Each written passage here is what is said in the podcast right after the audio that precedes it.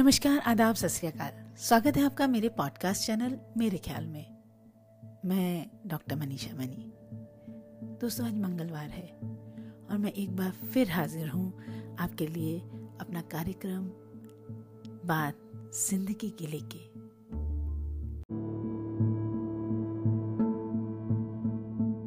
दोस्तों, हम अक्सर यही मानते हैं कि ज्ञान जैसा पढ़ा गया है या जैसा हमें समझाया गया है, वैसा का वैसा ही हर एक के ऊपर लागू होता है।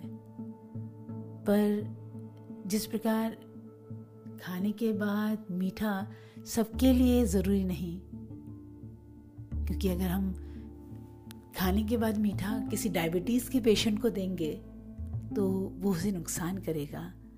ठीक उसी तरीके से ज्ञान भी व्यक्ति, वस्तु, परिस्थिति के हिसाब से सबके लिए अलग अलग अर्थ लिए होता है। और हमें उसे देना भी, व्यक्ति की परिस्थिति, उसकी मना स्थिति को देखते हुए देना चाहिए। इसी के साथ आपसे विदा लेती हूँ दोस्तों।